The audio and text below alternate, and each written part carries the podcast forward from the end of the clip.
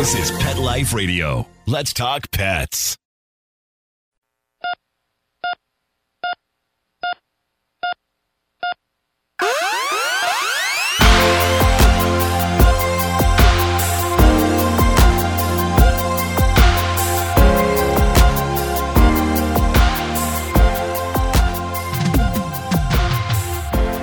Welcome to ER Vet on Pet Life Radio. I'm your host, Dr. Justine Lee, and I'm a board certified emergency critical care specialist and toxicologist. Thanks for joining us today. Today, we're going to be talking about plague. We'll be right back after these messages.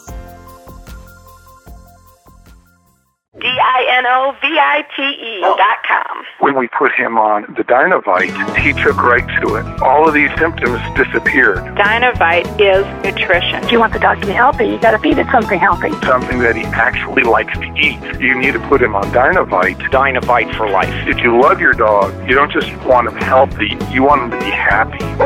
You won't believe how happy your dog will be. D-I-N-O-V-I-T-E dot com. Let's Talk Pets on PetLifeRadio.com.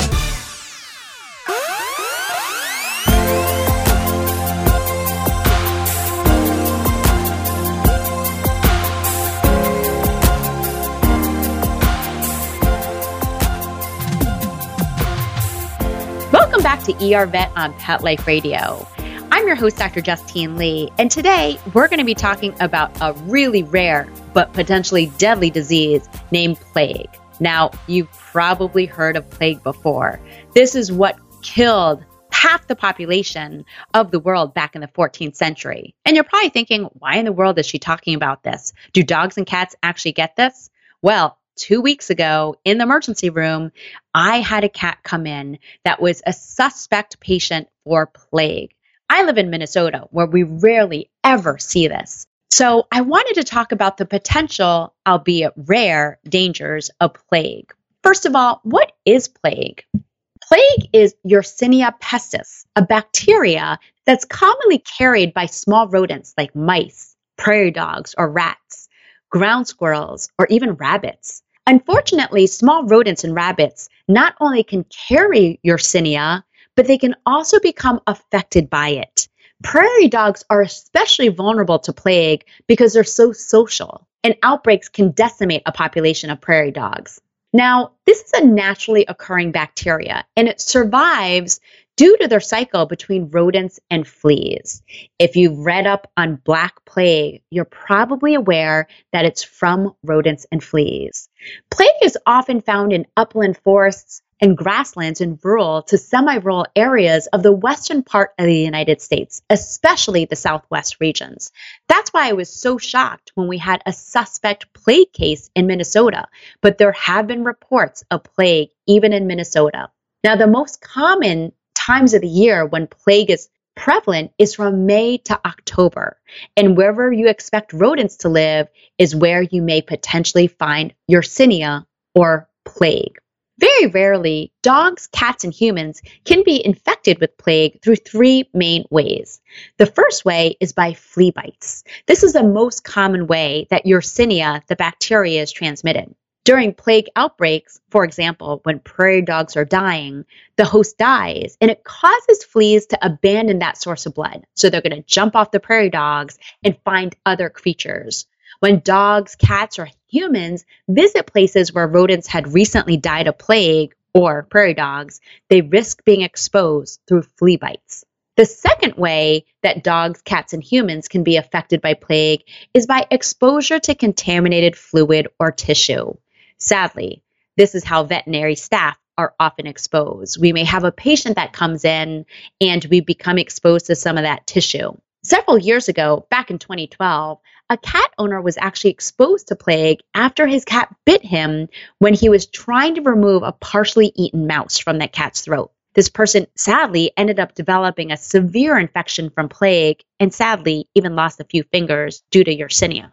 Another cause for exposure may be due to hunting. If humans are hunting and they're skinning a rabbit or another infected animal, they can be exposed to plague. Now, if you've listened to ER Vet episodes before, you know that I prefer cats to stay indoor ideally. While it's rare, outdoor cats or cats that hunt are going to be more exposed to these rodents that potentially are infested with these fleas that carry Yersinia. So, is our dog or cat at risk? Well, it's really going to depend on where you live. I have colleagues who live in the four corner area of the United States and who practice in Colorado, and they see plague a lot more than we do in Minnesota. So I always tell people if you have pets and you live in the Southwest, you have a pet that's indoor, outdoor, and likes to hunt, or you have a pet with a flea infestation, or where they live in an environment where their pets are exposed to rodents, you are potentially at risk for plague. While keeping your dog and cat on flea and tick preventative is so important, most owners don't apply it for a long enough period of time. There was one study that came out in veterinary medicine and said that most pet owners only give three months of flea and tick medication a year. This is really, really dangerous.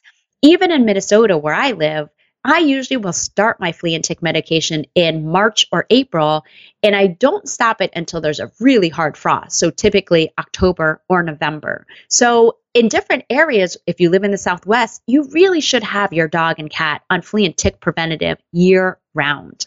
We're not doing this just to make money by selling you flea and tick medication. It is really to keep your pet safe and potentially you. We don't want those fleas to get into your household.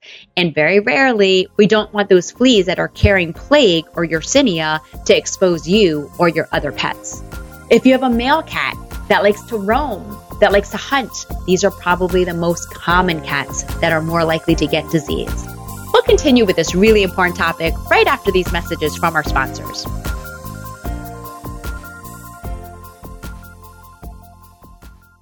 You've heard the saying, music soothes a savage beast, right? Well, it's true. If your fur baby is experiencing symptoms of stress and anxiety, such as dogs cowering in fear from fireworks or loud noises, destroying clothing or furniture, excessive barking, or separation anxiety, then you want to check out Whole Tones. Whole Tones is a solution where you get a home speaker that you just plug in, and it's preloaded with over 50 minutes of specially composed original music. The Whole Tones solution provides total peace for your pet without any potential side effects of drugs and tranquilizers. Provide music to your pet while you're away at work. It's safe, effective, and guaranteed to work or your money back. Visit WholeTonesForPets.com and use promo code VET, that's V E T, to receive $10 off. That's WholeTonesForPets.com and promo code VET. Let's talk pets Let's talk pets. on Pet Life Radio. Pet Life Radio. PetLifeRadio.com.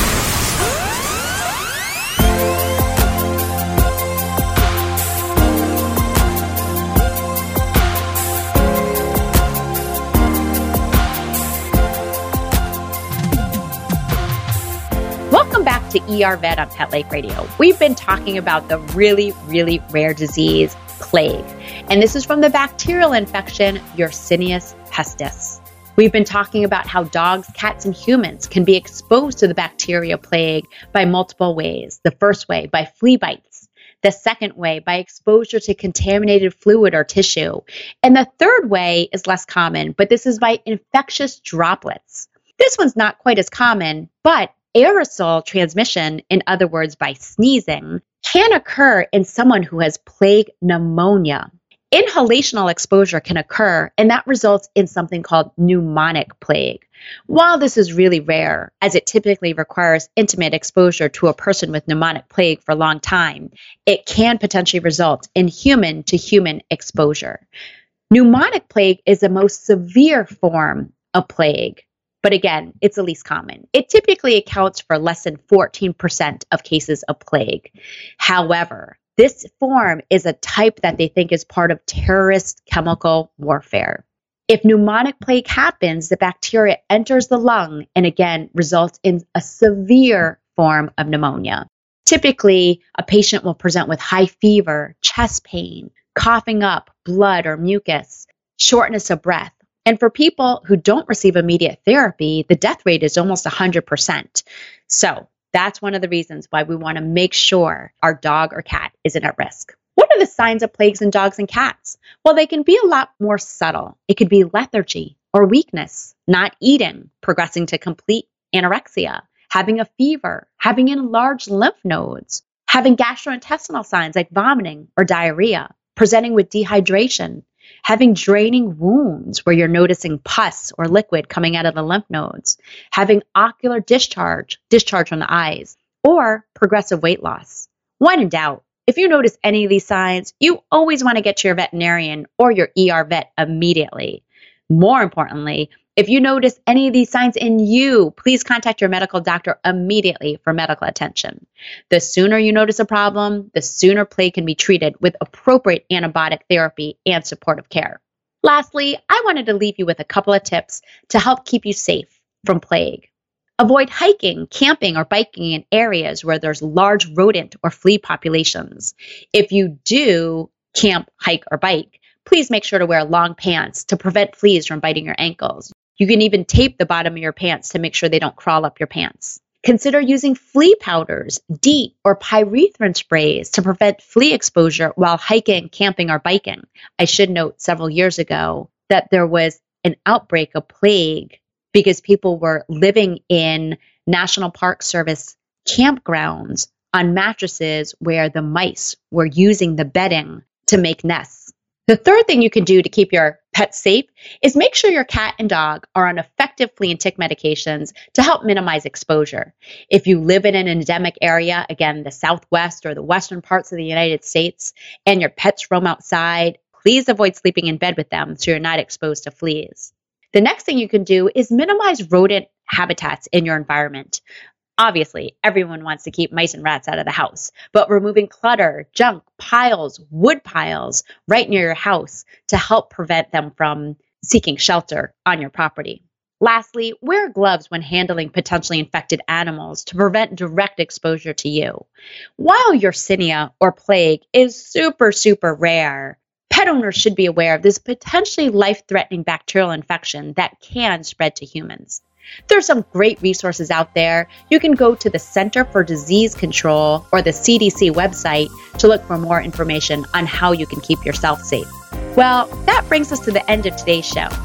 Find me at drjustinelee.com, on Facebook at Dr. Justine Lee, or email me your pet questions at drjustine at petliferadio.com. With that, we're out of time, and we want to thank Mark Winter, our producer, for making this show possible. See you at the next episode of ER Vet.